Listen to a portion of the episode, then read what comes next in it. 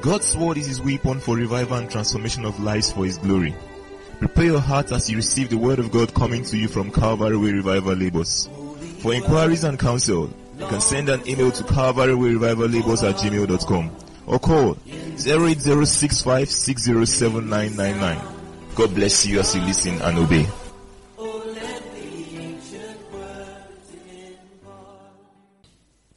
Verse 1.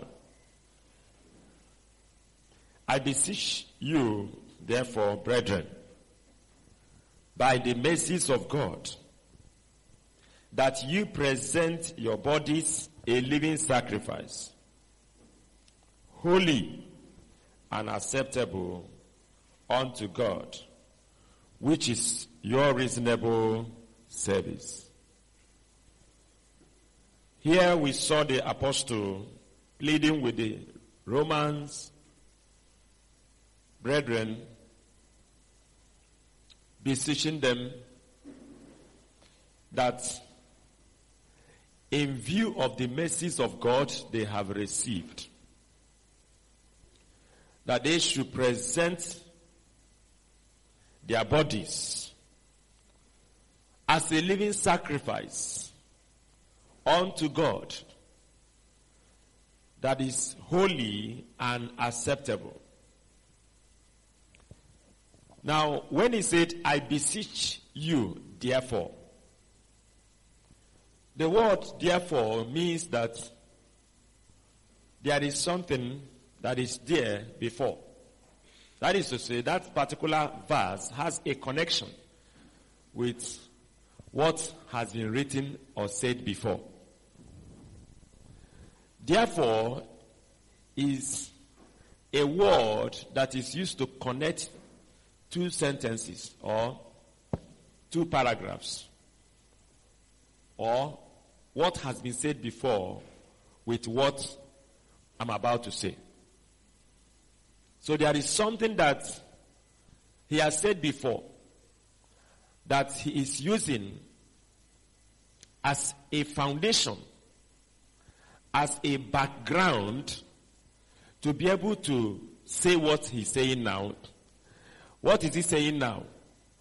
That they should present their bodies unto God as a living sacrifice that is holy and acceptable unto God. But there is a background. There is a foundation upon which he is saying that. And when he said, I beseech you, therefore, brethren, the word brethren has to be, uh, refers to brothers and sisters. That is to say, the people that he is beseeching are not unbelievers. He is actually beseeching believers, born again Christians that he knew. So when he's saying present your bodies as a living sacrifice, he's not asking unbelievers to present their body as a living sacrifice. No. Something has to happen in their life before they will be qualified to receive such an instruction. And that is what the is it phrase by the or the clause by the mercies of God.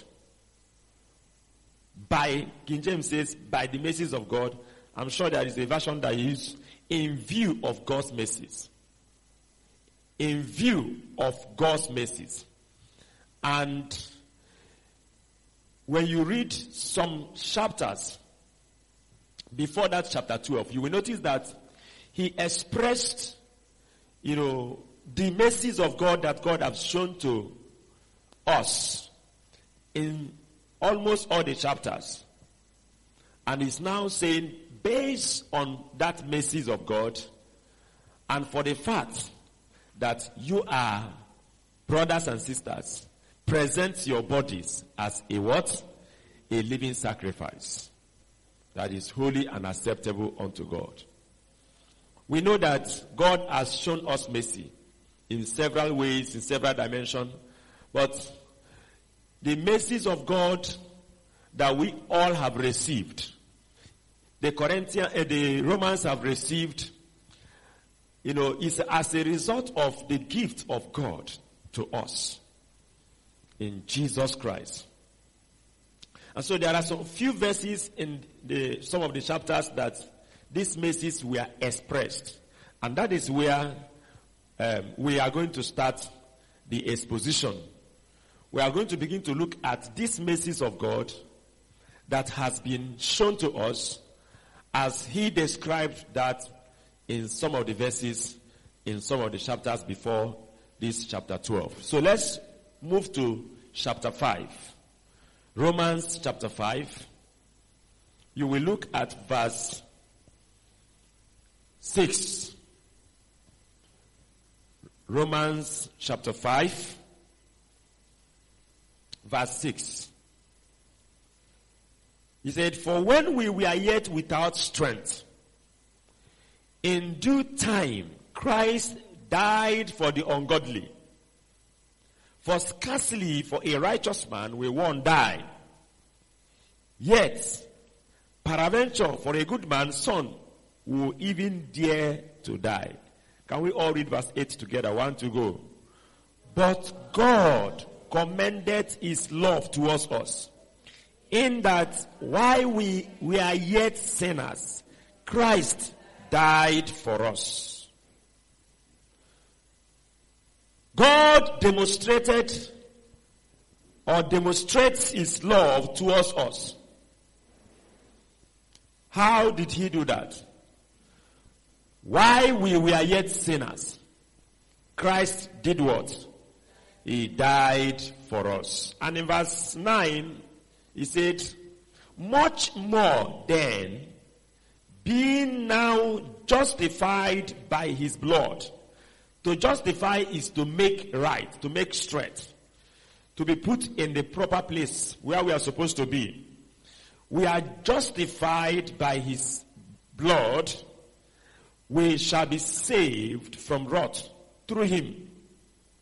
For if when we were enemies, we were reconciled to God by the death of his son.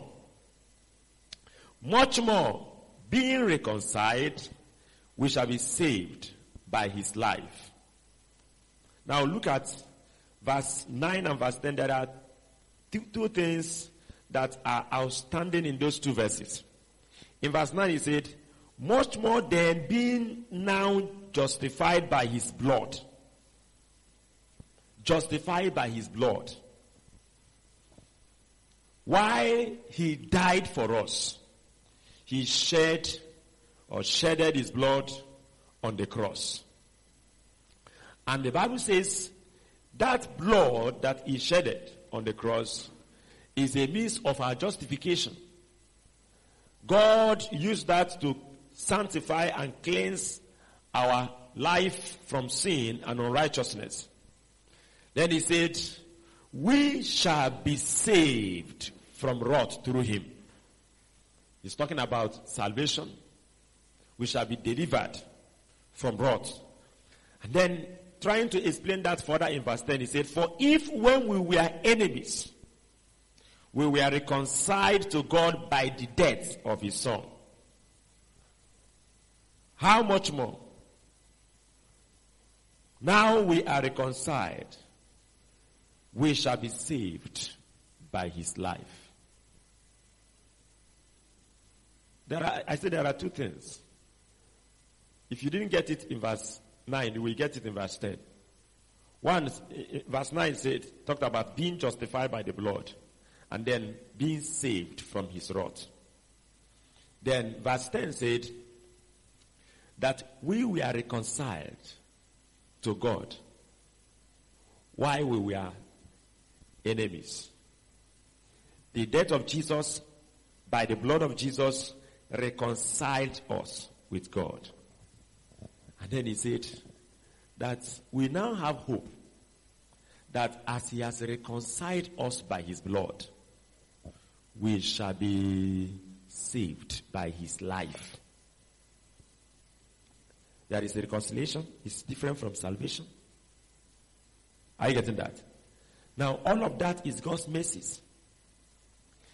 Reconciliation has to do with, okay, if this lady has done something that is, you know, painful to me, I'll be very angry at her. And then if she comes and say, I'm sorry, forgive me, I've done you wrong, what do I do? I forgive her.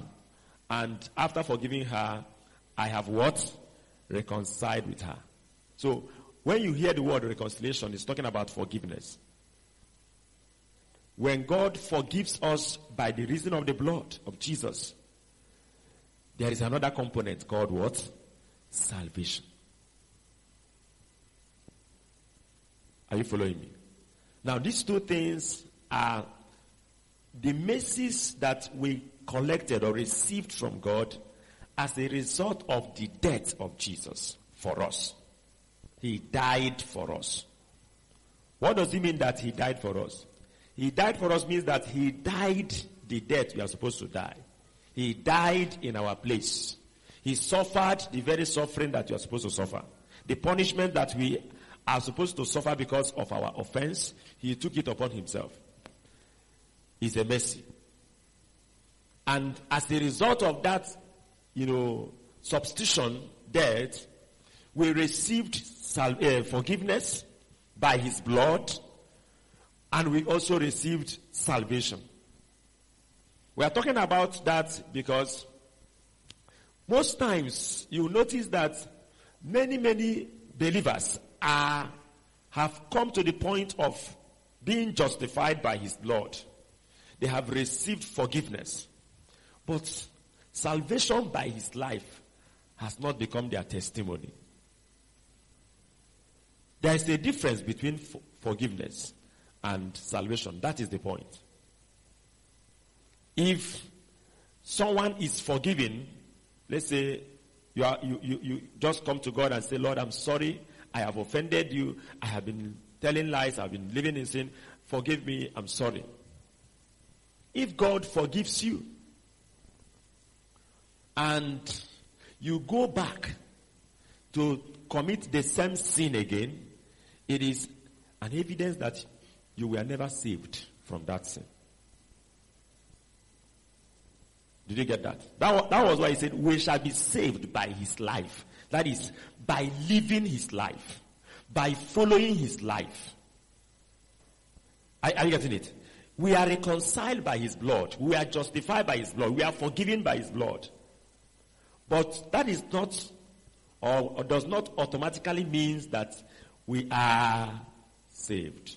That's why sometimes you see many, many believers as relaxed at the point of forgiveness, hoping to confess and sin and confess again and sin again, and it's an endless cycle. And sometimes you wonder the difference between the believers and the old um, traditional religious system that we are claiming that we are better than. Eh? Because they also have the same endless cycle of going for confession or confessing to God. Maybe whenever you gather for service, everybody, you know, is a sinner. So let us confess. We even quote a particular scripture out of context in order to justify the fact that we all are sinners. No. There is salvation.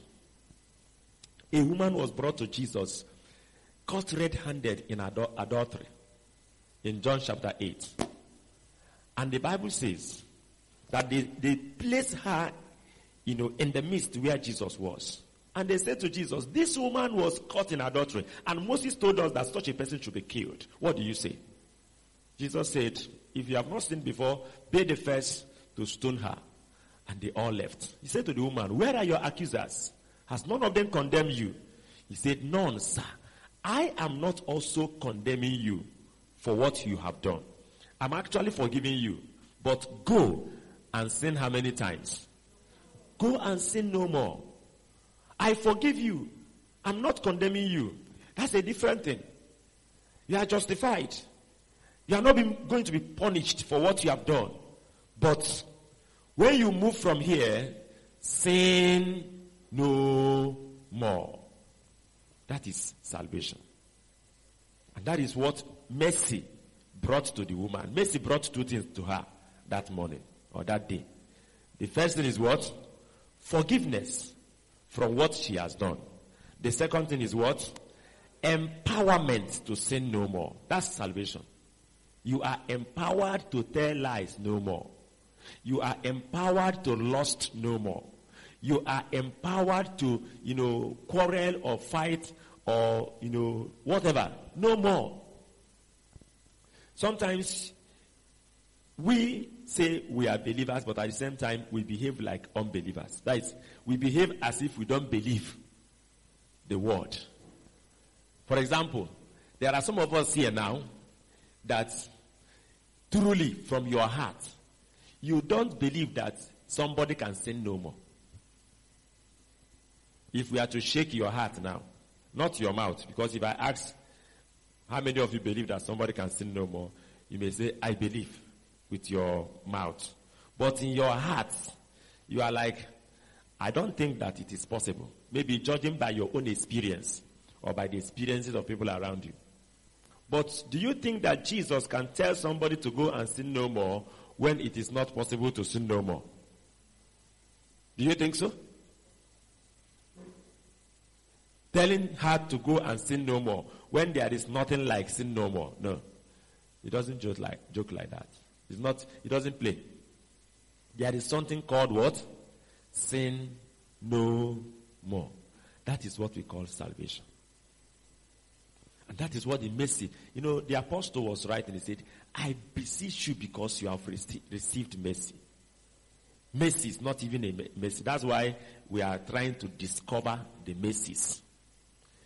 The first mercy we have received from God is that by the death of Jesus, we were justified by his blood, forgiven. The second mercy that we are received is that we are saved by his life. How do you come to the point where you sin no more? How do you come to the point of that salvation? Okay, let me ask. Before Jesus was born, eh, in the Old Testament, do you think that there is forgiveness? People, when they commit sin, do they go for sacrifices and they are forgiven? Eh? Yes. Before he was born, the religious system that Moses set up has been operating on that, you know, level. Where if you commit any sin, there is a clear specification of the kind of animal you are going to bring. Maybe a pigeon or a turtle dove or any of them. You used to read that in Leviticus and some other book of Moses. And you will bring it to the high priest or the chief priest and they will kill it and sprinkle the blood upon you and tell you that your sins are forgiven. In other words, you are free to go and sin again and come back. In fact, the priests, some of those sacrifices are their food. That's how they are sustained. So the more people sin and come for um, confession and uh, sacrifice, they are getting what they'll be. It's a system that failed. The way the a book of Hebrew described that, he said that system is faulty. And that is why Jesus came.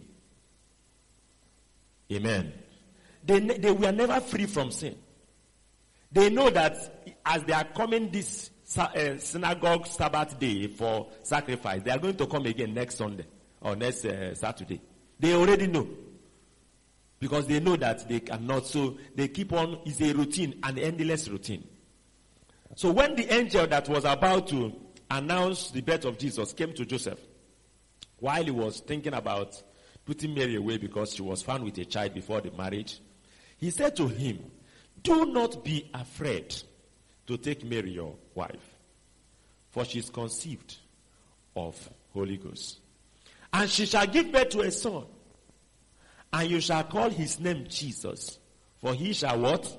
Save his people from their salvation. That's what he's coming to actually bring. Salvation is the difference between the Old Testament and the New Testament. The Old Testament offered forgiveness. The New Testament offers forgiveness. The Old Testament does not and has no capacity for salvation, the New Testament brings salvation.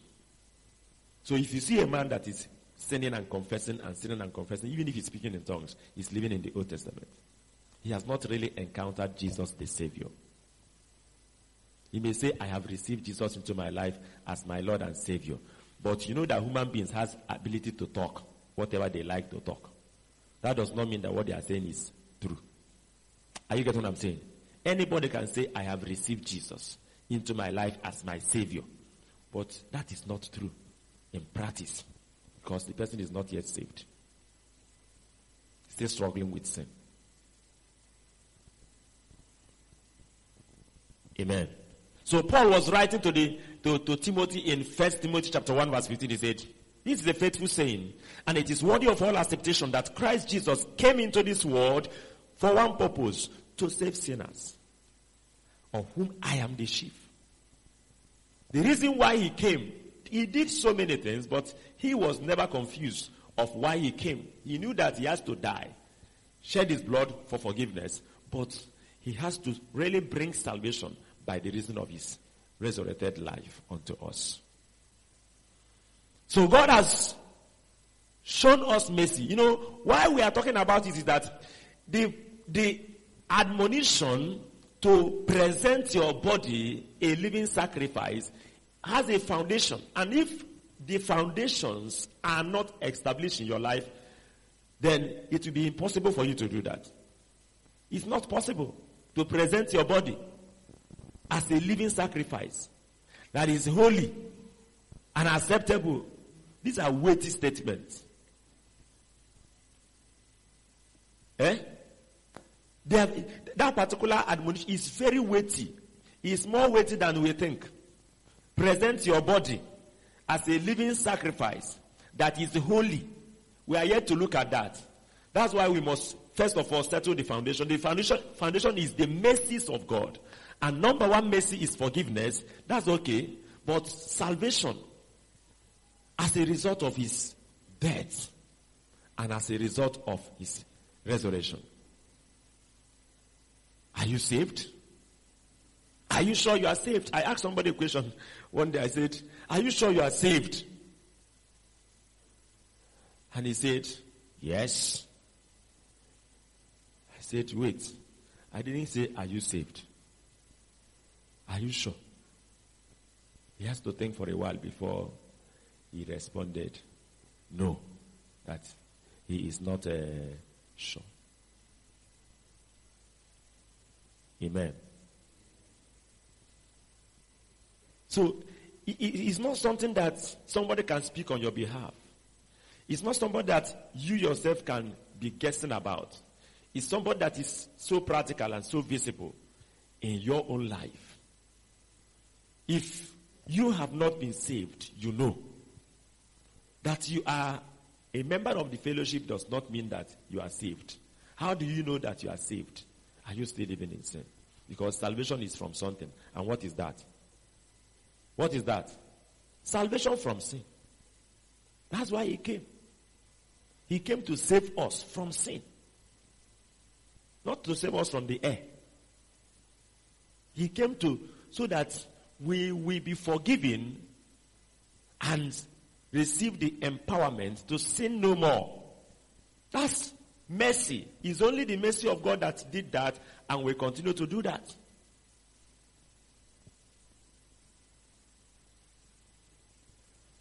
Well, we are born as sinners, no problem. God said no problem. But we are not supposed to die as sinners. Because the Savior has come. The Savior has died.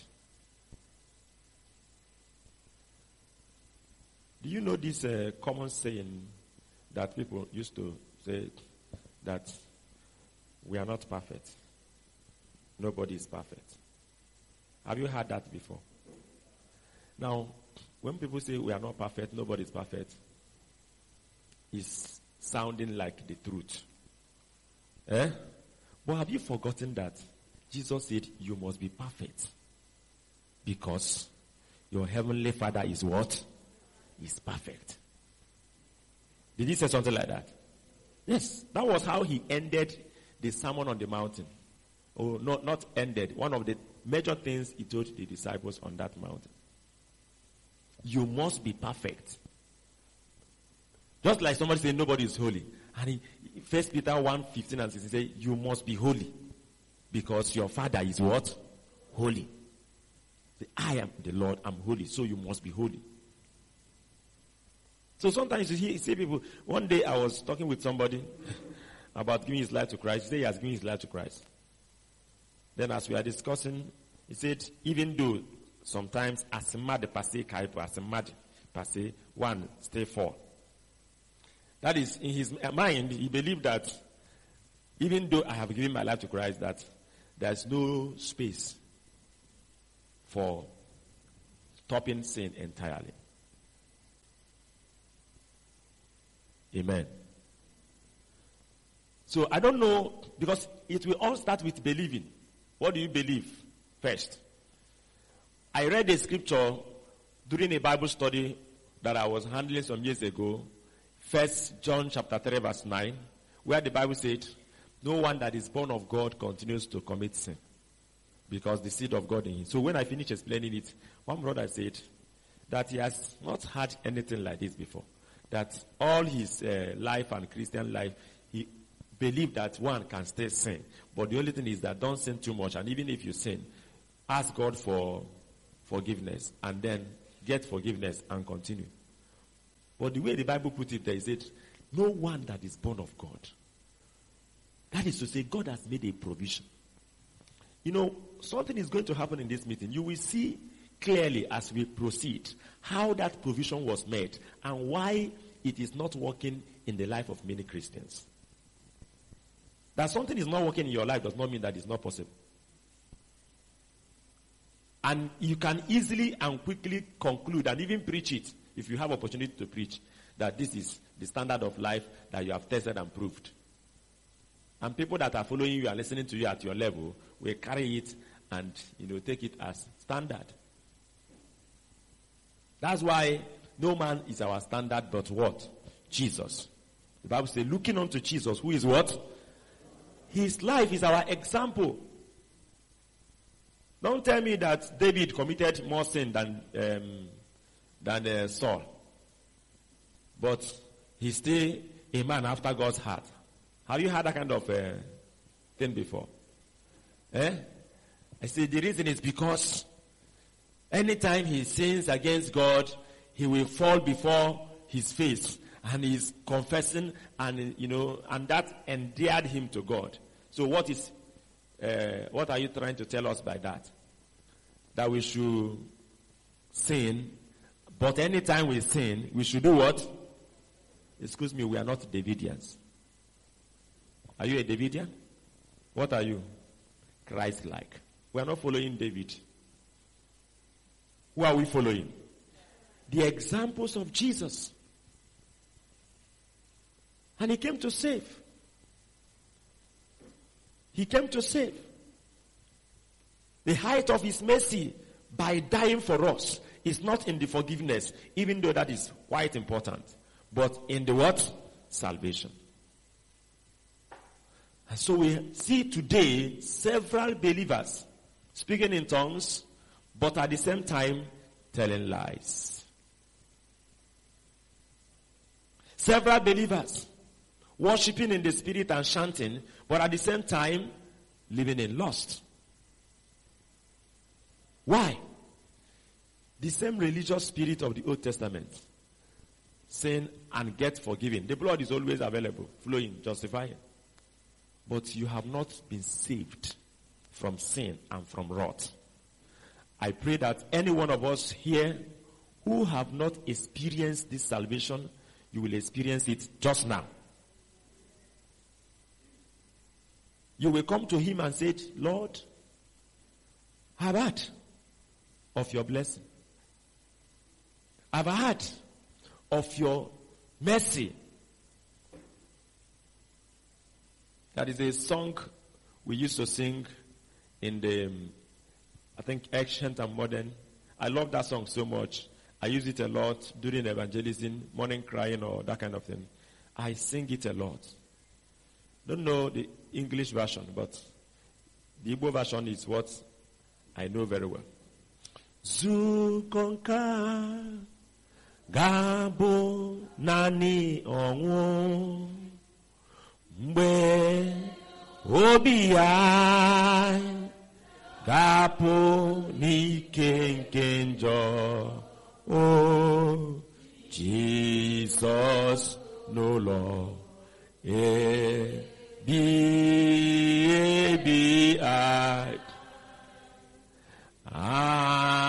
na gị ga-ezukọ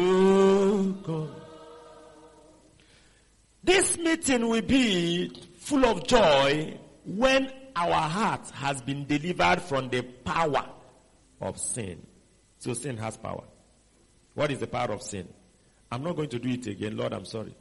Before you know it, you did it again. That's the power of sin. Oh, I want to forgive this sister. In fact, I've forgiven her. But the moment you see her next time, something is, you know, wrong in your heart. You just feel bad. You remembered what she said the other time. You remembered what she did the other time.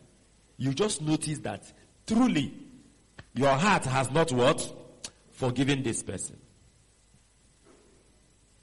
You still have something in your heart against her. Amen. Now, when you move from chapter 5 to chapter 6, it started with a question. Let's read it. Romans chapter 6. Started with a question. Let's read it together. One to go. What shall we say then? Uh-huh. Shall we continue in sin that grace may abound? What is the answer in verse 2? God forbid. Uh-huh.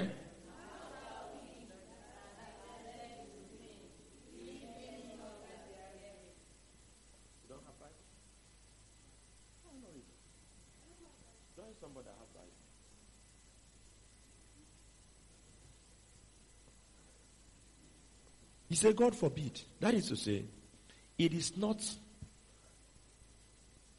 acceptable. How shall we continue in sin? Or shall we continue in sin that grace will abound? He said, God forbid. It's not possible. We, we shall not continue in sin because the Savior has come. He died for us in order to save us from the power of sin. And so because of that, we shall not continue in sin. Now, but he's presenting something else that the death of Jesus should and brought to us. And That is clearly stated in verse 6. Let's read verse 6 together. One to go.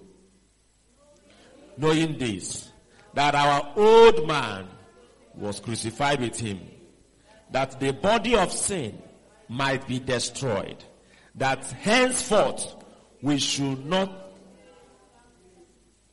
Look at that verse. It's a very powerful verse. Knowing this, there is something what, what do you have there, King James Version? He said, knowing this. That is, is it T-H-I-S or T-H-E-S-E? There's a particular this to know. What is that? That our old man was crucified with him. Now, chapter 5 was dealing with the fact that he died for us and the implication of his death for us, which are two forgiveness, justification, reconciliation by his blood and then salvation by his life. Now here is showing us another aspect of the death. It's just like a coin having two faces. How many of you met Nigerian coin? Nigerian naira in coin. You saw it. How many faces does it have? Is it the same thing on the two faces? No. The first face of the coin is a different thing. The other face is a different thing. The same death of Jesus. But one is talking about he died for us. The other one is talking about we died with him. There are implications of his death for us, and there are implications of our death with him. So chapter 5 was dealing with his death for us. While chapter 6 was dealing with our death with him. That's why he started with the question, how shall we that are dead to sin? How did we die to sin? Verse 6 showed us that our old man, our flesh, our sinful nature that we were born with was crucified with him. So he was not hanging on the cross alone. He was hanging on the cross with us. We were hanging there with him. How did it happen that before you were born, you were crucified? First Corinthians 1.30, the Bible said that but of him, that's of God, because of God, because of what God did, are we in Christ Jesus. Who has become for us wisdom from God, righteousness, sanctification, and redemption. But of God. That is, God is the one that did it and brought us into Christ. Do you remember that before Jesus, you know, was crucified, at the Garden of Gethsemane, he prayed fervently. You remember? And what was the content of his prayer? He was asking God, if it is possible, let this cup pass from me. He prayed that prayer point for three hours. One prayer point. When he finished praying for the first one hour, he come back to meet the people he called prayer partners. He found them sleeping. He woke them up and went again and spent another one hour praying for three hours. It was after the third hour that he came and told them that, you know, the time of prayer has finished, that the enemies are coming now, so let's go. At the third time he went to pray that prayer, you know what he said? He said, Father, if it is not possible for this cup to pass away from me, except I drink it, let your will. So there is a cup. Jesus did not say, let this bucket pass away. It was not a bucket. There was a cup. It may be invisible, but it was real. Are, are you getting me? You need to understand that God was giving him a cup at that point. And that cup was how God did it is what we don't know. Containing our old man. Old man, iniquity, the flesh of the generations that have passed, the current generation, and the generations that are to be born. God, how he did it is what we don't know. The devil didn't know that transaction that took place there. Eh? Because if he has known that the same Jesus that entered Gethsemane is not the same Jesus that came out, eh? he would have refused to crucify him. That was why the Bible said that the princes of this world, if they have known, they would not have crucified the Lord of glory. Because that was how our salvation came. If you are following me, let me see you up. Good. He drank a cup, and the moment he drank that cup of iniquity, the father turned away. And so the man that spoke in John 8 29 and said, He that sent me is always with me. The father has, that sent me has not left me alone because I always do those things that are pleasing to him. The same man cried out on the cross and said, My God, my God, no longer my father, my father. He has never called God my God until at that point of the cross. What he has ever called him from all the record has shown us that he always called him what? My father. But while he was hanging, that relationship of father and son was cut off because of the sin, the iniquity. He drank from that cup. Are you following me? And so he said, My God, my God, why have you forsaken me? Yes. He just finished testifying that he has never left me alone. Because he is living a holy life, a righteous life, a life that is pleasing to him. How come now? He took up our sins. He took up our iniquities. He drank it. He took up our old man. And so, while they were crucifying him, they were not just crucifying him, they were crucifying both him and our flesh, even when we, before we were born. That's why we know that everybody has received salvation. The only thing that we do at the point of being born again is activation. There's a NEPA light in the room, but you have to go and on the bulb at the switch. Light has come into this world, but men chose to remain in darkness. Does it happen? That NEPA light is on, and you know. But because you want to do some things in the dark, you will not on it. That's what Jesus said when he was here. That's what is holding so many unbelievers. Not as if they, have, they are not yet saved. They have been saved. But they need to personally activate their salvation. Because God has shown every man mercy. For God so loved the world. Didn't distinguish. It's for everybody.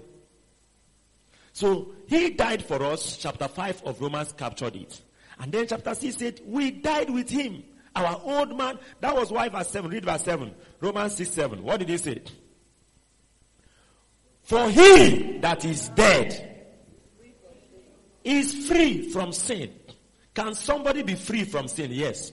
How can somebody be free from sin? Only a dead man is free from sin. And God knew about that. A living man can never be free from sin. It's only a dead person that you will slap and he will not slap back. He will not even get angry. If somebody now, you did not do anything to that person, yeah, came and slap you. And as you are saying, excuse me, why did you slap me? He slapped you again.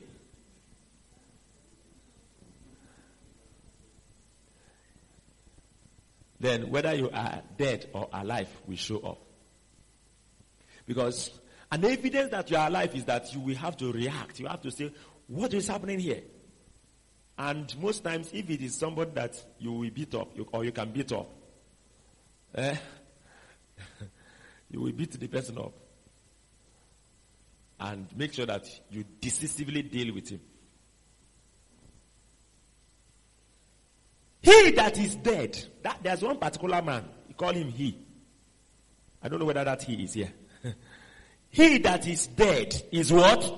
Freed from sin. Freedom from sin is not possible for he that is alive.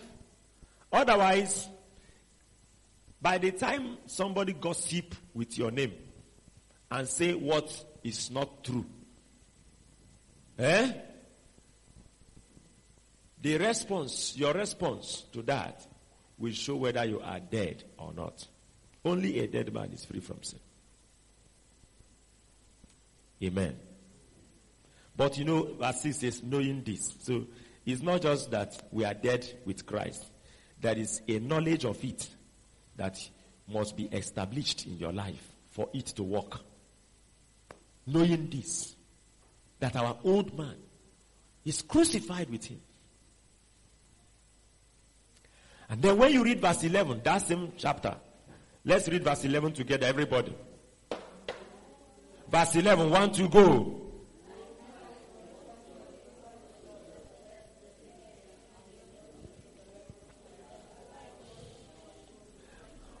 Now, that verse began with likewise, isn't it? Likewise. That is, likewise means in the same way. So you need to get to verse 10 so that you'll be able to know what is comparing. What did verse 10 say? For in that Christ died to sin once. Eh? Now he lives unto God. So he said that Jesus died to sin once. And you remember we died with him, as we saw in verse 6. And he said, because he died to sin once, didn't die twice. In the same way, You should consider, reckon means consider, count yourself to be dead indeed unto sin. Because the truth is that we died with him. Do you know why we are believers? We are believers because we believe what God said concerning us. God said that Christ died for us, we believe. Now God also said that we died with Christ. Our old man, our flesh, our sinful nature was crucified with him. What do we do about it? We believe. And it is only when we believe that it can work. Okay, if you say that I don't believe that I died with Christ, but that he died for me, I believe. How did you become sure that he died? Is it not the same story? The same Bible. Were you there when he died for you? You were told by the Bible, isn't it? And the same Bible is now also telling us that we died with him. So our responsibility is the same way we believe that he died for us is the same way we believe that we died with him. And when we believe that we died with him, then we begin to consider and regard ourselves to be dead indeed unto sin. And that consideration will bring us to the point of, you know, victory and freedom over and above sin. That's where the salvation that was spoken about in chapter 5 becomes real and practical. Eh? He said, Shall we continue in sin that grace will abound? He said, God forbid. How shall we that are dead to sin? Now listen. Do you know? Okay, if, if somebody is asking you for an answer in the exam hall, is it correct as a child of God to tell him answer? It's not correct. What are you protesting? now, you know that it's not correct, isn't it? Now, and you say, I'm not going to tell this person answer. I have decided I'm not going to tell because I know that this is a sin, isn't it? Now, do you know that every human decision has a limit? Every human decision has what? A limit. There is a level it will reach. Eh? The same you that say, I will not tell this person answer. We open your mouth and start talking. That's why believers are still committing sin. Because you see yourself say, I am not going to defile myself before marriage. You attend a program and the word of God will come so powerfully. And you will vow and say, I will no longer do this. After all your decisions, sometimes you notice that those things that you have said you will not do, you are doing them. Does it happen to anybody? Does it happen to anybody? Was it because your decisions are not strong at the point you d- took them? Eh? No!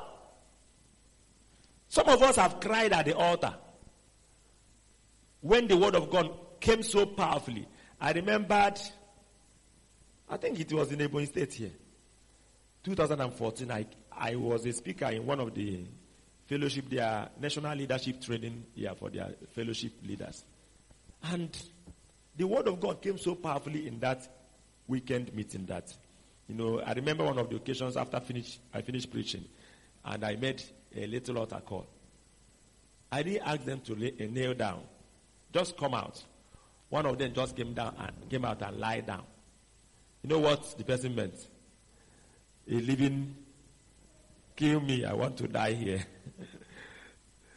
the decisions were strong. The determination was strong.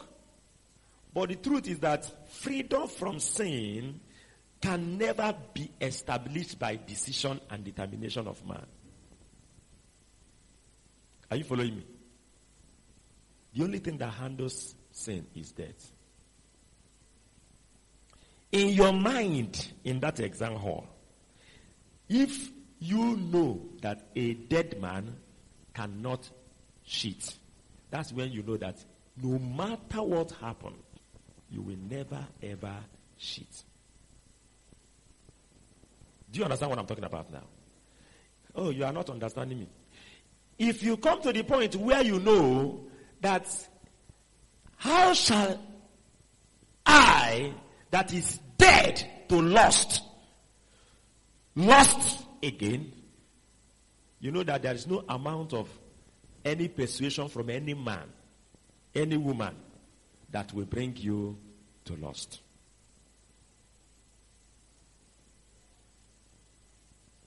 Are you getting me?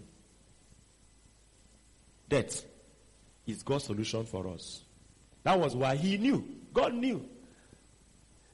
There are people, Paul was a Pharisee before he was, he, he, he was, um, don't want to say he was arrested. Some people used to say he was arrested. In fact, some unbelievers used to say that God should come and arrest me the way he arrested Paul. And when I hear them talk, I used to correct them. I said, number one is that Paul was not a sinner like you. You see, the person is a drunkard you see, the person is a fornicator. Paul was not never a drunkard. He was never a fornicator. In fact, he said, concerning the righteousness that is in the law, I am blameless. So, he's a Pharisee, but he's not even a hypocritical one. He's so passionate about the law that he felt that those disciples are breaking the law. So let me do something and bring them to order. Do you understand? But while he began to uh, speak in the next chapter, I want to visit the next chapter before I, con- I conclude my journey on this one. Chapter 7. You hear him saying that I didn't know what sin is until the law came. And then he gave an example of one particular law. He said, For if the law did not say, Thou shalt not covet, I would not have known what it means to commit sin. Because the law of Moses has 10 commandments, isn't it? And that 10 commandments, there is only one that said, Thou shalt not covet. That is the 10th one. Number 1 to 9 are demanding external actions. Don't kill. I'm not going to kill. Don't commit fornication. I will never do it go to Sabbath on, on Saturday. I will always go. Are you getting it now? Those nine, Paul said, if the tenth commandment, which says thou shalt not covet, is also a physical thing, don't remove this book from here. I will never know what sin is.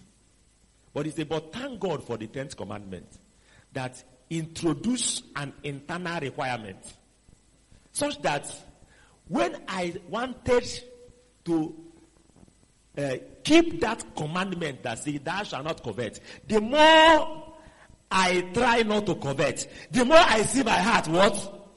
Lusting. You see, it was by the reason of that tenth commandment that I come to know what sin is. Are you following what I'm talking about? So Paul would have been the first person to use determination and decision to avoid both internal and external uh, sin. But you can see that his decisions and determination failed. And he was writing about it. Because that's one thing about sin. If you believe that, oh, I am not a sinner, who knows? God looks at the heart. Eh? If you want to determine who is a sinner by mere external activities or by mere look, you will not be able to know. Am I correct? Some years ago, I was in a conference, uh, a speaker like this in a conference, and it was a very big conference, and uh, the choir people were singing that night, the first night, and after their song, I I preached, and after preaching, some of the people that answered the altar call needed counseling. So I sat down to counsel them. One of them was the person that conducted choir that night. And I didn't know him from that conference. I have preached in their fellowship before the conference. And still, when I came to their fellowship to preach, he was still the choir, you know, coordinator of the fellowship. And, and so I took him as one of the most serious persons in the fellowship. But when he came for counseling, he says, There's something I want to tell you that I've never told anybody. And what is that? I commit the sin of homosexuality. See, nobody has known about this. I was shocked because there is nothing to show. There is nothing to show about it in his physical uh, appearance. Are you getting me? So if sin is to be judged by external actions only, then all we need to do is to try to avoid, like Paul, we may attain to that level. Are you getting me?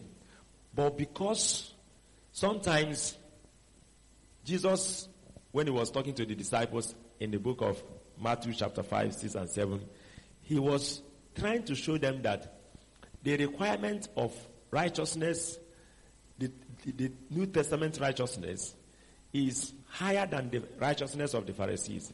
Because the righteousness of the Pharisees are external righteousness, the physical activities, like Paul. But this one is internal. Now he said, they told them that thou shalt not kill. Because if you kill, you will be liable to hellfire. But he said, I'm telling you now, if you get angry with your brother, you will be liable to the same hell. Why did he equalize anger with killing? Do you know why? There is no man that has killed another person that did not first of all get angry with the person. Are you getting it? So, because anger is the root cause of killing, anger, once it manifests inside, you have not shown it outside, but you are already a sinner. He came to lust and fornication. He said, they told them you can lust in the Old Testament, but don't, don't just commit the external one. But I'm saying that if you look now and lust, you have committed. Why? You know why now? There is no human being that has ever committed fornication or adultery who did not first of all lust. Are you getting it? So the external actions of sin are built upon the internal. So you are considered as a sinner not when you spoke spoke wrongly, but when you thought about. Are you getting what I'm saying? You may be looking at somebody and in your heart, you are not really happy with this person. But you are still greeting the person. Good morning. Now, God knew that you are a sinner. But the person may not know, and people may not know. That's why the hymn we sang said, I want to judge myself each day. What does judging yourself help you to achieve? It helps you to achieve the, the, the, the sinful thoughts that people are not seeing. Because if people are to judge you from morning to night, they may mark good, good, good for you because you didn't tell any lie, you didn't uh, touch any woman, did you? but if you are to judge yourself, you will remember that when you looked at that woman, you looked twice. In fact, you looked three times because of the way she dressed, and you you started thinking about it. Are you getting it now? So, the issue of freedom from sin is what Jesus achieved on what God achieved through Jesus by the reason of our death with Him.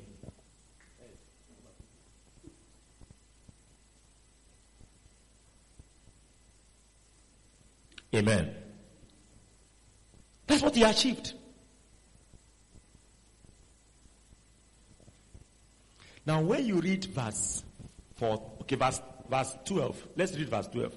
That's in Romans chapter 5, chapter 6, verse 12.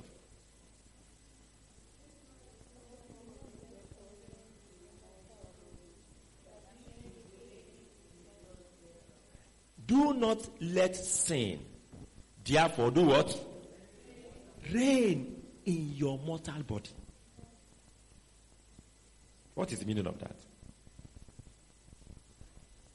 That is to say, even though we are crucified with him, that is not the end of the battle. You will still need to watch. If I say, do not let anybody enter this hall, have I given you a walk or not? Is it a small walk? you will notice that if you are to do that walk well, you can't be here. You should be at the entrance, isn't it? Because if you are here and a stubborn visitor is coming, and as the person is entering, are saying, hey, hey, hey! They say nobody should enter here. Will the person listen to you? There are some people that when they hear come, what they have heard is what? Go. When they hear don't enter, they will enter and they will be shouting on you. Say, Ta! Who said that? They are just stubborn by nature. Where they say people should not go is where they will like to go. Have you seen such people before? there are so many of them. You know, so that verse is saying, don't just uh, say, uh, we are crucified with Jesus. My old man is dead. I'm dead. And then you begin to expose yourself to sin. He says sin will still have rule over you. Because sin is a master. If you saw, if you remember verse 6, verse 6, verse 6 said, knowing this, that our old man was crucified with him, that the body of sin will not be destroyed, that we should no longer serve sin. So, what are we before? We are slaves of sin before. Now, by the reason of our death with him, he has delivered us from sin. But you need to watch. Don't let sin. That is why, if you see somebody say, I am dead to sin, and the person at the same time is still watching pornography, is he inviting sin or not?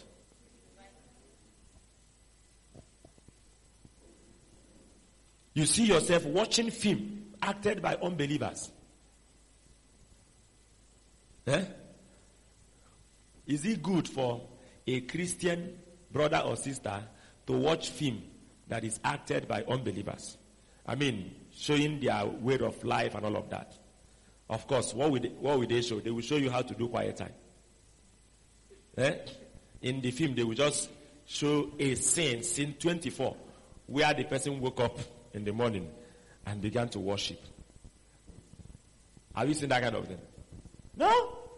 The only thing they show you is their lifestyle. And that's the only thing they know. If you are a lady, they will be teaching you how to respond to a toast by a guy.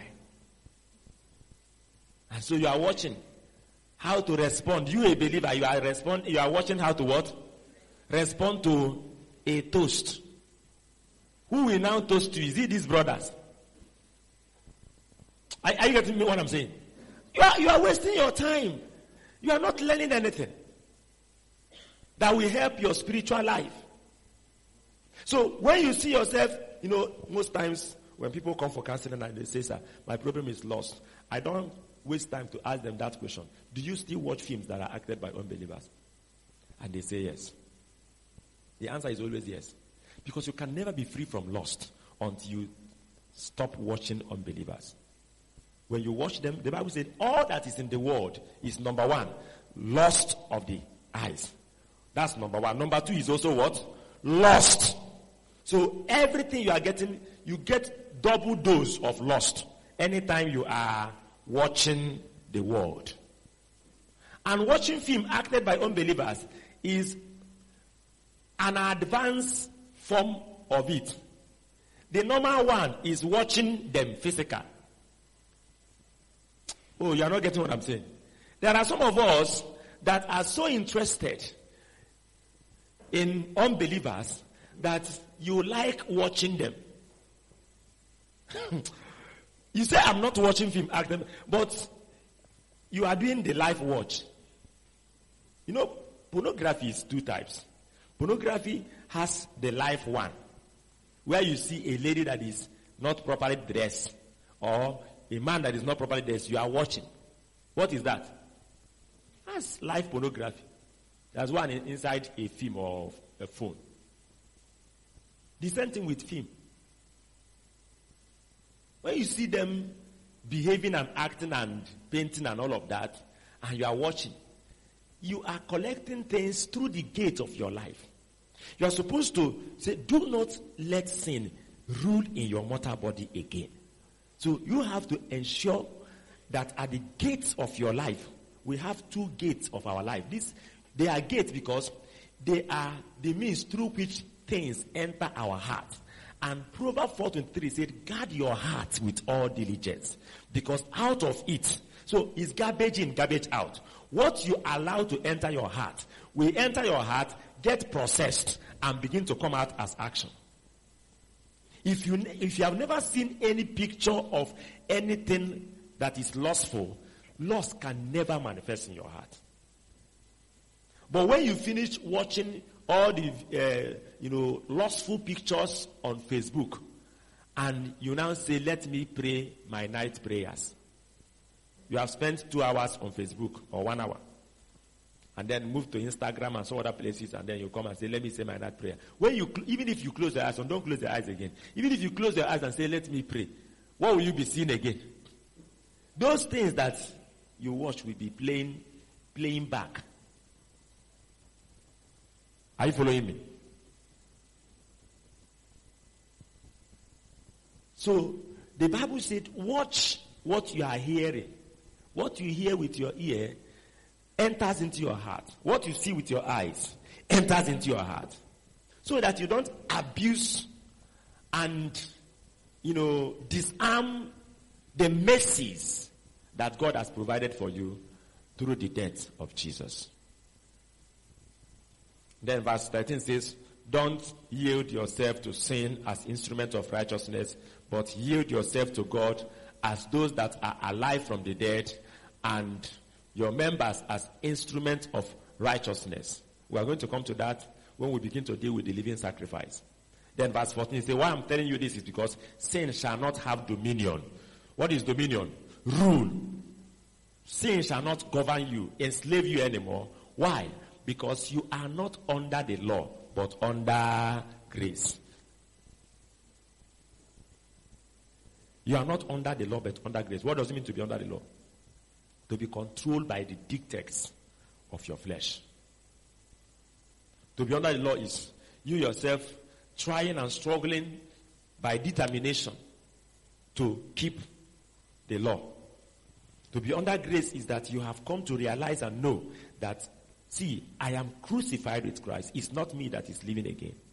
It is Christ. And so you depend on Him. You depend on His strength. You depend on His grace. And that was what the whole chapter of um, chapter 7 was talking about. Paul was like, after I have known this, I went, still went to struggle with the flesh. I still tried to use my own st- strength to keep the commandments of God. Then I found out that I failed again and again. Now, when you enter chapter 8, where I'm going to stop now, move to chapter 8, you will notice another mercy, another branch of the mercy. And what I call this one is the, the kinetic mercy. That of chapter 6, uh, 5, 6, and 7 is potential mercy. If you read, read physics, you know about um, potential energy and um, kinetic energy. Potential energy is energy that is stored, that is, you know, not moving, but he's there. He has the capacity to do great things, but he's not in action. Then but kinetic energy is the energy in action. Now, when you get to chapter 8, what did you see there? Verse 1, what did he say? Therefore, there is no condemnation for those that are in Christ Jesus. Why? Who walk not after the flesh, but after the what? After the spirit. So he's introducing a terminology. That terminology is spirit. Did you see that? Throughout uh, verse uh, chapter 6, chapter 7, chapter uh, 5, chapter 4, chapter 3, chapter 2, chapter 1, you never see that word, spirit. When he finished dealing with what happened by his death for us and by our death with him and the struggle of chapter 7, then he now entered chapter 8. And the very first verse, he came up with the word what? Spirit. He want to, you want to show us something, and I want you to pay attention to that. Because listen, I have observed and discovered that no matter how much you know the truth of the Word of God, and maybe you can even preach it, not by power, not by might, but by my word. Even if you know that I am dead to sin, that knowledge will become useless if you are not empowered by the Holy Spirit to live according to that truth. The Bible called him the spirit of truth. But what that actually means is that he is the spirit that enables believers to practice the truth. He will reveal the truth and he will also enable you to do what? So when you read verse 12 of chapter 8, verse 12, let's read it. What did he say?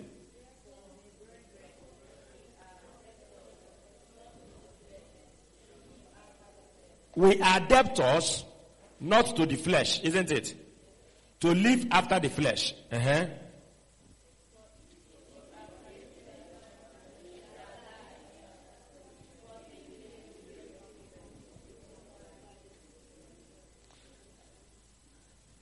Therefore, we are not debtors anymore to live after the flesh. That's okay because our flesh has been crucified. But chapter 6 told us with him. He said, if you live after the flesh, you shall die. Now, when he said therefore again, you know the word therefore, it means that he has said some certain things before. So, can we just read from verse 5 to 8 before we now come to that therefore? Because that is what is there before. Chapter, verse 8, what did he say?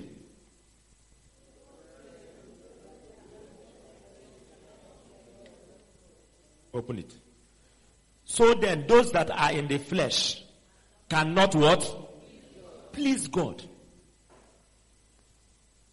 Those that are in the flesh has no capacity to please God.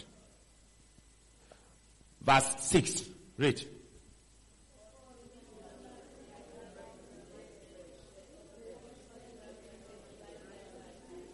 To be carnally minded is what? Who has good news Bible? Anybody? Eh? You have good news. Can you read it for us? No, start from verse 5. Eh.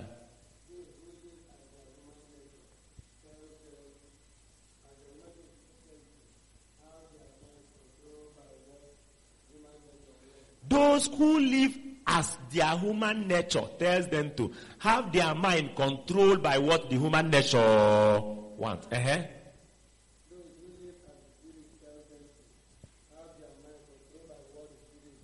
Those who live as the spirit, so there are two ways to live. Are you getting it now? Now we are not talking about living. We have talked about what Jesus did at the cross and the need for us to know it and believe and confess it, reckon it, consider ourselves. But that's not enough. We now come to talk about the way of living, living practically on daily basis. Are you getting it now? This is where we normally fail. This is where believers fail. We know the, the, the death theory. I died with Jesus. Some years ago, the knowledge of our death with Christ was not popular in the body of Christ. The one that was popular is that he died for us. But through the help of some of our elder brothers in Christ, they began to teach us. And now I believe that many of us have come to know that. I'm, I'm sure that I'm not the first person that is teaching us, or today is not the first day you are hearing that we died with Christ. Am I correct? If you know it before now, let me see you hand up. Before now, you know that we died with Christ. Uh-huh. So you can see that it's not new. But why is it that after knowing that you died with Christ, somebody provoked you, and you know that a dead man does not get angry? Are you following me at all? A dead man, does he get angry? Uh-huh. And we died with him. And then somebody provoked you, and you get so angry. And they are holding you, reminding you as they are holding you when you are about to slap the person. You remember that you are dead. And you say, Dead what? I beg, leave me, let me teach him lesson today. you will notice that at the point of action, eh, even the knowledge seems to be useless. If you if you if you are following what I'm talking about, let me see your hand up. If you, if you have experienced before, let me see your hand up. At that time, you seem to know, you seem to remember that you are dead. But that knowledge is not useful to you because it's not stopping anything. You will still see yourself do everything and put Jara on top before you come back and ask yourself, but this thing I'm saying that I'm dead, is it really working? Why is it like that? That's what we are dealing with now. It's like that because the element in chapter 8, the spirit, is taken for granted by so many believers. Those who live as the Spirit tells them have their mind controlled. Do you know what the word control means? Do you know what? Okay, do you know remote control? What does it mean to remote control? You will see a television, you press a button, what happens? The thing will change. That's control.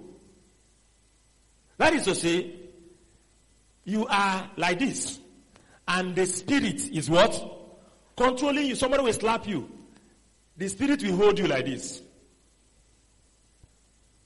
If you are without that, the control, you may even have the knowledge, but you will slap back.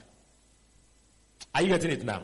So the spirit is now going to provide the kinetic energy to execute the potential truths that took place at the cross. And that's where many believers normally fail to live the life of a Christian. Based on the mercies of God. Are you following me now? And that's the element, that's the place. Once I finish dealing with it, we will pray. Verse 12 said, We are debtors, but not to the flesh. We are debtors to the spirit he said, For if we live according to the flesh, if we do things that our human nature tells us to do, when we die, that death is, we will be cut off from God. We will lose the life of God. He said, but if by the Spirit, did you see that? Did you see by the Spirit? That, that should be verse 13. Am I correct? Eh? All right, oh yeah, read um, good news from verse, but that verse 13. Yes. Uh, yes.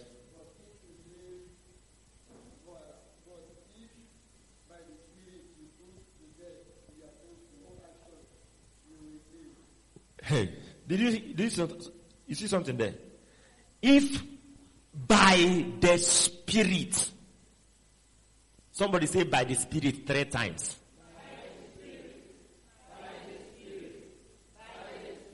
Ah, you know, is a phrase by the Spirit. So it can be small, it can be short, it can be insignificant. But if you miss it, you will suffer and struggle with all the knowledge of the truth in your head. Eh? And that's what, you know, has made Christianity to lose its value among the professing Christians. Sometimes, even those who go for theological school, seminary school, they will have to learn so many knowledge, but accept the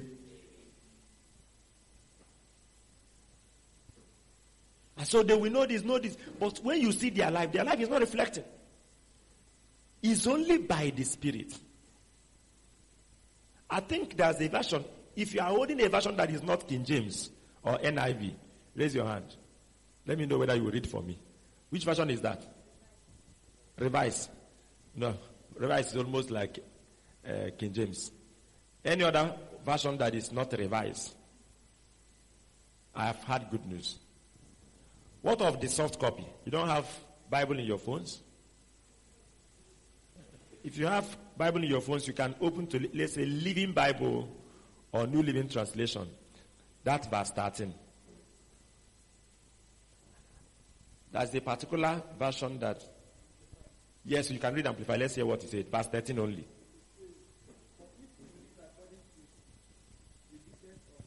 Uh-huh. You will surely die.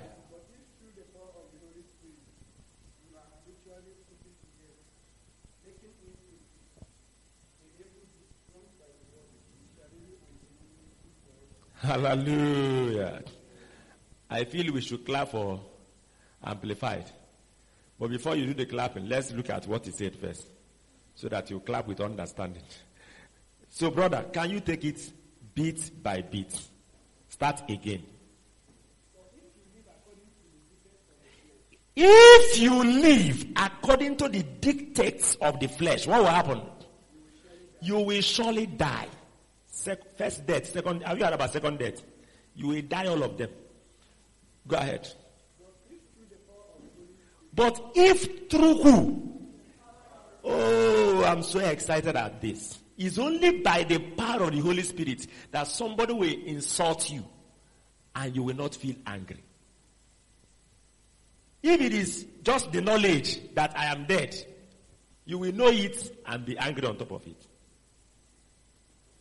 So the Holy Spirit was released eh, to be the executor, the person that is making the cross to be daily alive in us. He is the one that is daily applying the cross all the benefits, all the wonderful things that happen at the cross, applying it in our life.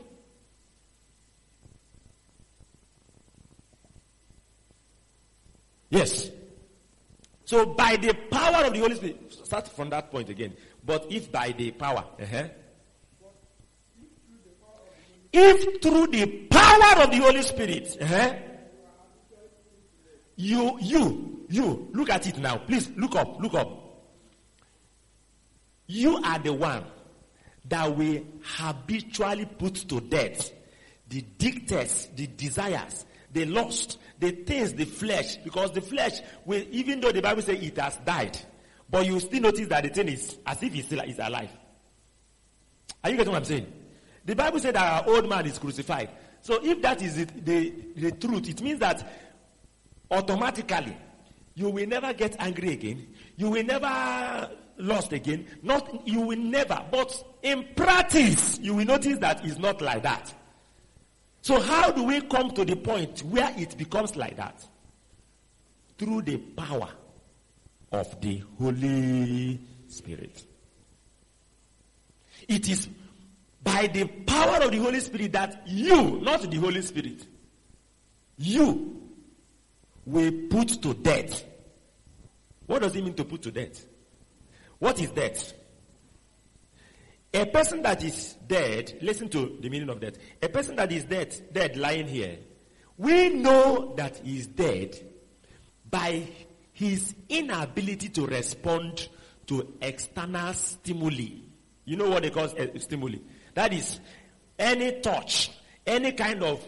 So if you slap him, if you, you know, talk against him, if you lay a false accusation against him, there is nothing that you will do that will make him to ever respond. You know, sometimes somebody may be saying things against you. Eh? And you are just enduring it as a Christian, isn't it? But you know that what the person is doing, let's say your roommate now, every day you, you get water to bath, you reserve it, she will go and carry it and bath. You will be warning her, stop doing this. And she kept doing it. And then one day like that, you have exam in the morning and, you know, you just like, I will even hide the water where she will not see it. And then you deliberately go and hide it in one part of the room. And you didn't know that she used her, um, what they call odwayani, side eye, and saw where you are, when you are hiding it. And before you wake up, she has finished, you know, bathing and then drop the water in the bedroom, the bucket. When you wake up and you are trying to, such a thing can get you upset.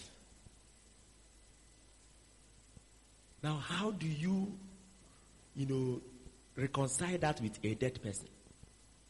It shows that that thing is still there. Are you getting it? Now, but if truly that we will experience in practice what it means to be dead, then it can only happen by you using the power of the Holy Spirit to do what? To put to death. That is, put yourself to a state of death. Do you understand it now? Such that no matter what the person says against you or about you, you will never respond. Because you have put yourself to death. But that can only happen when you, it's not the Holy Spirit that will put you to death. The Bible said, by the power of the Holy Spirit, you put yourself to death. So don't make mistake of saying, Holy Spirit, put me to death. You will not do it. You are the one that will say, Holy Spirit, give me your power. Because I needed this your power to put to death. Do you understand it now?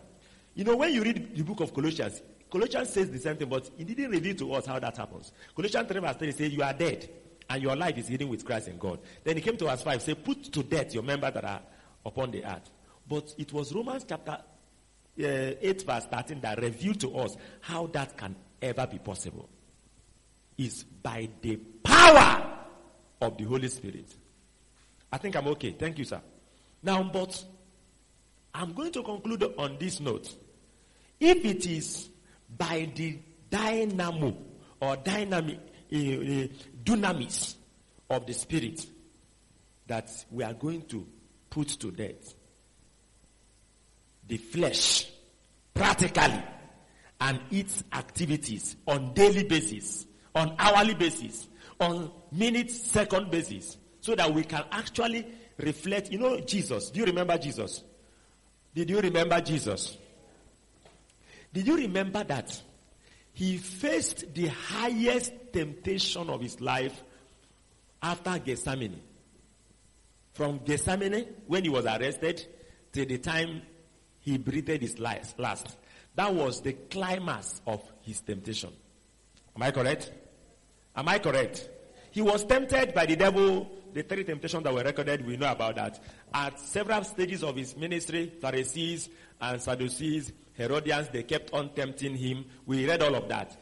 But the moment he finished praying in Gethsemane, and then he began to, you know, face the temptation, they arrested him. Now, the first temptation that came to him when he was arrested is that, you know, that sometimes something is reminding you something about yourself and what is happening. For example, now, if you are in, in fourth year and there is a year one student that just became an executive member of the fellowship, and both of you are in the executive uh, meeting, and then you say you raise up your hand and say, President, I think we should do it, do this in this way, and that year one student stood up and said, If I sit down. In fact, sometimes he will take permission from the president and say, President, excuse me, excuse me, excuse me. If I sit down, how can you be talking nonsense in this executive meeting? Now, you know, when he says that kind of thing, something will remind you that you are in fourth year. And this person is what? So the first temptation that Jesus faced was, you are the creator of this man. And he's slapping you. He's spitting on your face. You are the one that created him. And okay, apart from that, you can do something. You know he can do something still. How come he was able to move and pass through all the time? In fact, the Pilate has to force word out of his mouth.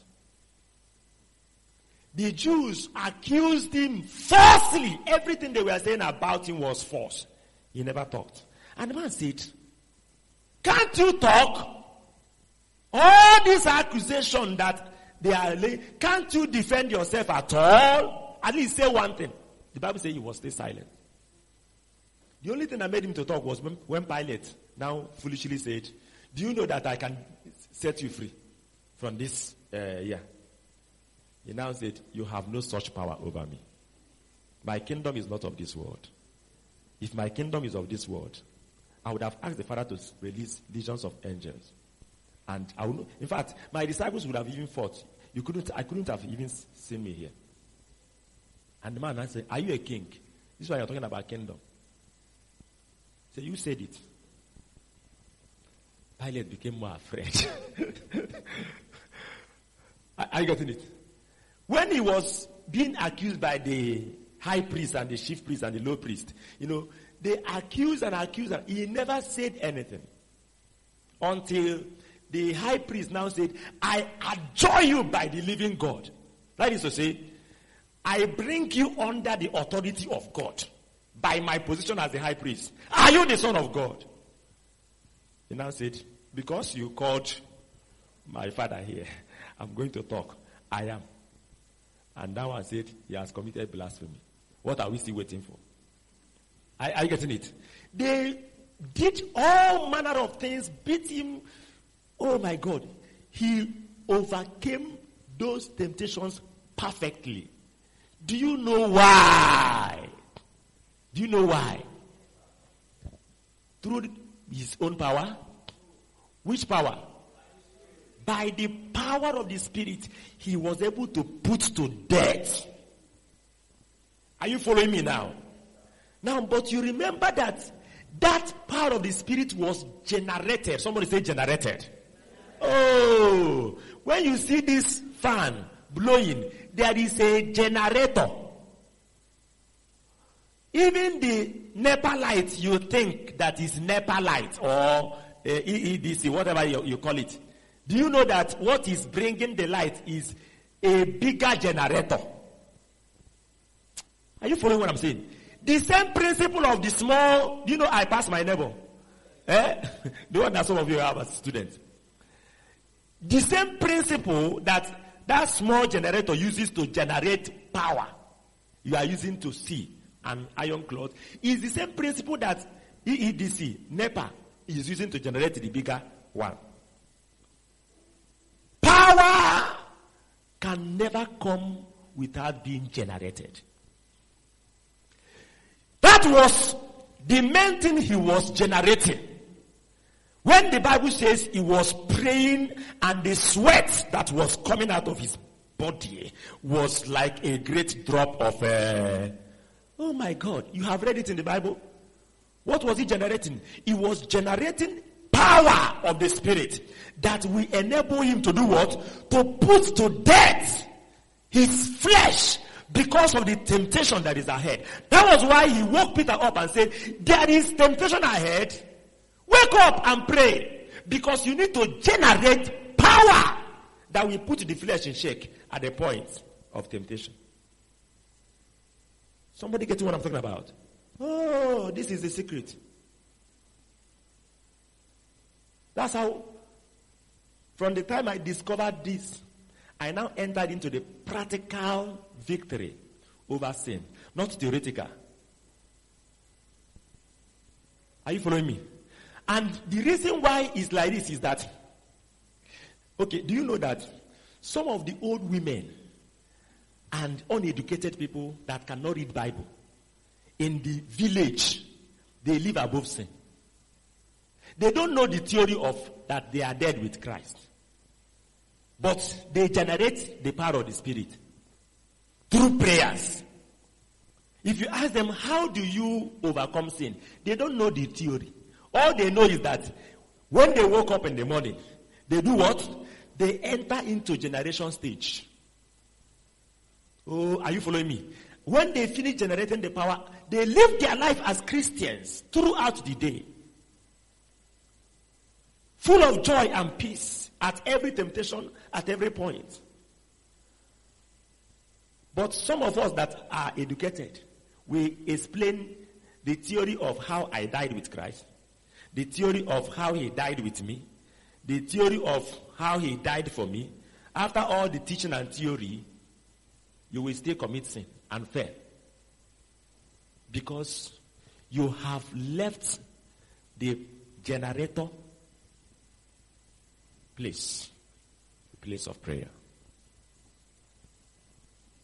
That's why whenever I woke up every morning, anytime I woke up every morning, and I don't want to fail for the day, I don't do any other thing apart from generating power for at least one hour, speaking in tongues. I am deliberate about it. I don't do any other thing. Is when I finish that generate, generating stage, I can now sit down to meditate on the word and write my lessons. Somebody getting blessed. That's where I'm going to end. So there are several, you know, one thing about the word of God is that if you are at the stage of you know, living in sin, or maybe you are not even a brother. Remember where we started? I beseech you, brethren, you are not born again yet. That's where you are going to start your prayer with. There are some of us, you don't even know that you died with him. You know that he died for you. Believers know about it. And you know it today. You need to experience that truth. But beyond that, you must practically, you know, commit yourself to generating the power of the Spirit. So the power of the Spirit is in us, but it's in the potential stage, state. Anytime you need to use it on daily basis, you must convert it to what? Kinetic energy. Through prayers. That is why in the same chapter of uh, chapter 8, when you read verse 26, it will shock you. Stand up on your feet and let's read it while standing. Let's honor that verse as we read it while standing. Romans chapter 8, verse 26. Are you there now? Let's go. One to go.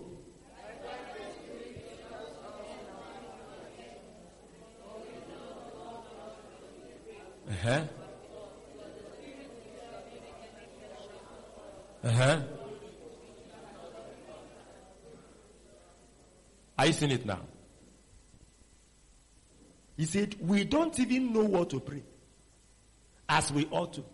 And even if we know what to pray, as we ought to, we don't even have the power, the strength to do the prayer. So we have to totally rely on Him because this is the secret. This is how the power, the dynamo, the strength that will enable the, you know, implementation of the cross on daily basis, on hourly basis, on minute basis to be practical and real in our life. So there must be a commitment that you must make as a person and say, God, help me from today to be committed to this. You know, I told you at the beginning that this meeting is not a small meeting. Don't ever despise what God is going to do here because He has prepared for us. Now, I want you to pray. Pray based on the level and the way the Spirit of God has ministered to you in the course of this teaching. Thank you for listening. We trust you were blessed by God's word. This message and many more can be downloaded from our website www.calvaryonline.org. For testimonies, counseling and prayers, you can send an email to calvarywayrevivalabels at gmail.com or call 080 65607999. You could also follow us on all our social media platforms at Calvary Way Revival Lagos.